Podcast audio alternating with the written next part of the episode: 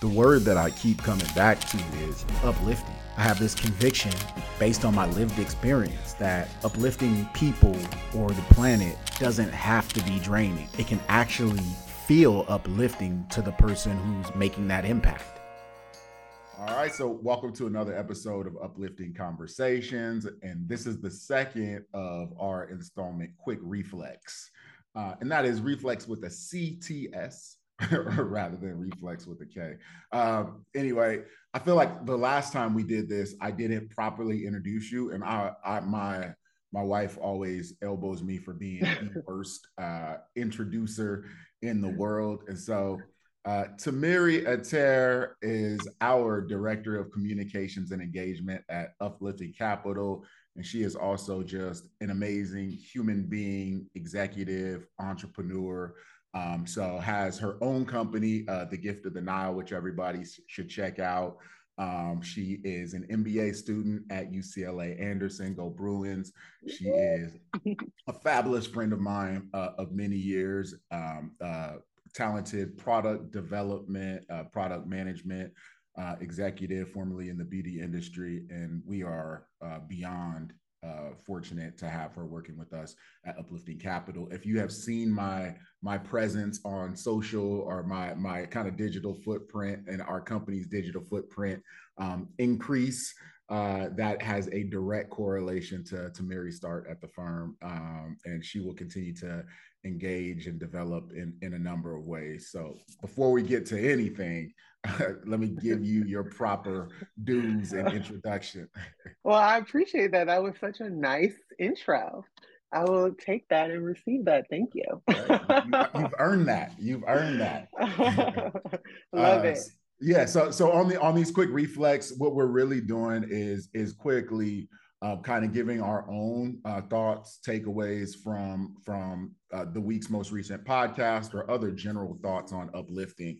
And and last week we talked to Sam Ushio about well-being and wealth and the opportunity to to kind of improve the whole human by improving well-being. And like Sam is like, if you haven't listened to that episode and you're listening to this, like hit pause and go back. Sam dropped so many nuggets there. He's such a wonderful, wonderful human being and like when i think about the embodiment of of uplifting and doing well for others and doing well for self and just kind of um, what what a human being looks like when they're living well and doing well like that, that's sam comes to mind uh, and so uh, shout out to sam i have so many things that i have in my mind but uh, i would love to you want to go you, what, what came to you uh, uh, Tamerri you know what i what everything you said about sam i don't know him well at all. I'm I just met him, but he's just like I can he just radiates positivity, which is first and foremost. So when you guys get in the room, I knew it was going to be a great convo.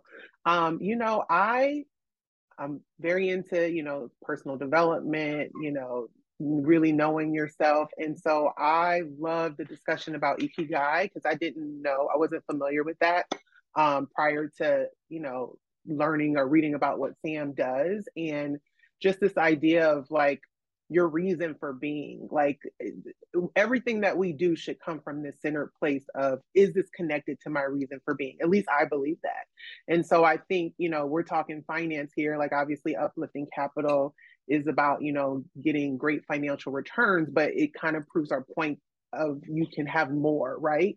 And so when you approach everything from your passion, from why you're here, what's your reason for being, it makes making your financial decisions easier. Like, what are the things you want to invest in?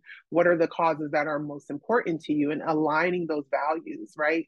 And that's essentially, I feel like, why we do what we do. So I loved that that topic. Oh man, I, I was I was so into it. Um, I yeah, to your point, I feel like there's this operating assumption that those two things have to be separate like what mm-hmm. feeds us internally and what sustains us from a financial standpoint or or what we need for career success uh, or what we need to attract the next client like there's this belief um this embedded belief that like let me do one and then maybe i'll see to the other um, what one of the things that stuck with me relates to that sam talked about this idea of the two mountains and I think the author of the book he quoted was David Brooks, but I'll go I'll go back and check that and and, and correct that. Um, he's he was he talked about how um, like real successful people have these two mountains where the first mountain is of kind of career success or financial success or this kind of traditional uh, definition of success. They get over that mountain.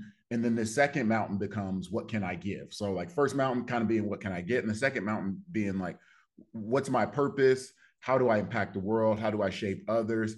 And he talked about this valley between those two mountains where like you have this kind of feeling of emptiness or this feeling that you want to do more and oftentimes that leads people to go back to the first mountain again rather than looking to that second mountain and so one of the things that was was kind of turning over in my head as i uh, as we recorded it and i listened to the podcast was like this idea of bringing those two mountains together like like what if we thought about scaling that second mountain while we're scaling the, the first mountain. So to your point, you know, we talk about impact alpha all the time or emotional impact alpha, but uh, people like you, you see all these ultra wealthy uh, people or the ultra successful companies that start to think about giving back later.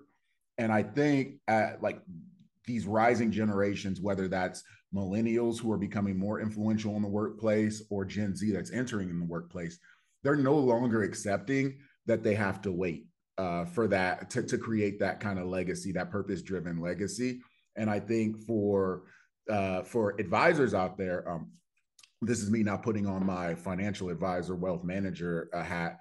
I think it's incumbent upon us slash them to really start thinking about uh, legacy differently and the timing of legacy differently and how you uh, how you might coach and lead people through uh, real time legacy. Uh, and, and so building while building wealth while building legacy and and what are the attributes of those. And so a lot of that comes back to the kinds of conversations that we have about unlocking purpose and and what what where the synergy is.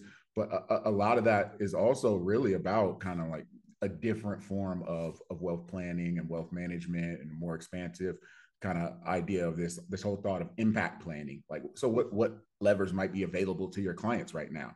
Uh, maybe they can't um, you know go and invest in in the private markets for impact and like this venture fund or this kind of uh, uh, you know renewable energy project because they don't hit whatever thresholds. Like w- where can they give? Where can they volunteer? Where can their voice be felt on the issues that they care about? Like really starting to think through those conversations i think it is i'm predicting is going to become a fundamental part of mm. of a financial advisor's job yeah i love that i mean yeah. it, it makes it that much sweeter right it does you say doing well while doing good. So hey. I love that.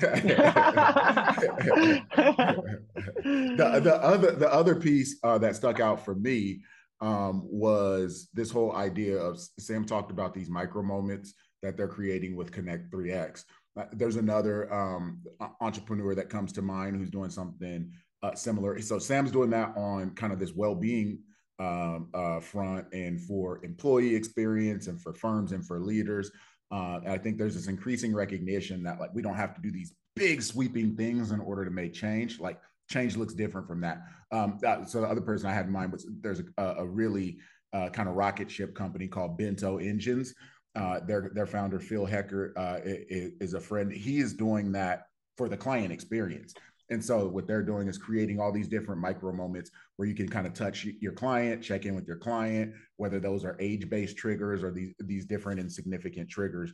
Um, and so uh, more and more firms are are starting to recognize uh, I think, and people generally are starting to recognize that change doesn't necessarily happen from going like, uh, I'm going to quit my job and change my mm-hmm. life and drop everything right now. Although, like that, that's me. um, uh, I, I, I, think it, I think it does happen in these sort of micro, micro touch points that start to snowball change who we are, change how we think about the world, and then ultimately create the impact that we we hope to have on a larger scale. Yeah, for sure. Like it's overwhelming if you think of it as this huge big task. So it has to be broken up. And I and that also reminds me of how he talked about you can't go in and do this huge workshop because I've worked at companies and you know they they pay like thirty thousand dollars. have a consultant and do the they do like a two day training. You do it and then you move on. You never talk about it again and it's like but you that, are fired up for those two days. Like exactly, you are exactly. exactly. And it's like the effort is you know com- you know like that's a good effort right? But like that's not going to make any changes within the organization. So it's actually better to approach it from this smaller micro act um, type of perspective and then you'll actually see more change bigger change over time at least that's what it seems like yeah, that was one, one of the things that we we talked about, or one of the things I was thinking about when, when I did the Just Listen project was different forms of energy and what those do to our fuel for change. Like, like if when we're when we're that high, that excited, and like pouring that much into two days, like that burns the fuel really fast. It's like it's mm-hmm. almost like that's the gasoline fuel um, but when we have these kind of sustainable practices, systems thinking, we're building in the opportunity to do things on a consistent basis. I think of that almost like coal or wood, like whatever it is that continues to burn for a long time. Like that, those those raging fires have a purpose and and mm-hmm. and they're necessary. But sometimes uh, if we forget what sustainable action on the other side of those looks like, we're really kind of failing from a real change standpoint. Yeah, that's a great point. Yeah. Love that. Well, it was another great episode. Yep. We got some fire ones coming down the pi- the pipeline. Oh, so so much good stuff coming. So who yeah. do we who do we have? Who do you think is coming next? So we have Jordan, we have Khalil, we have the choir divas, we have uh, Danny, it's yeah, we got we got some heavy hitters. So all right, all right, yeah, yeah. Stay tuned. So we, we got we tuned. have to pick we have to pick that next one. Maybe go in order or something like that. Um, yeah. Anyway, stay tuned. Thank you everybody for for continuing to be on this this journey with us. Uh, we are so excited to continue to bring you uh, this intersection of uplifting others while uplifting yourselves we'll keep we'll keep thinking about um, also this this client advisory relationship in this context and trying to give whatever gems that that we can share about how advisors might share this kind of uplifting uh, this this kind of dual uplifting with their clients. I think it has a lot to do with um, strengthening the client relationship and and sort of uplifting wealth management generally. And so more to come on this, but but so much fun always connecting with you, Tamerri, and yes, can't wait definitely. to release and reflect next time. Yes. See you later.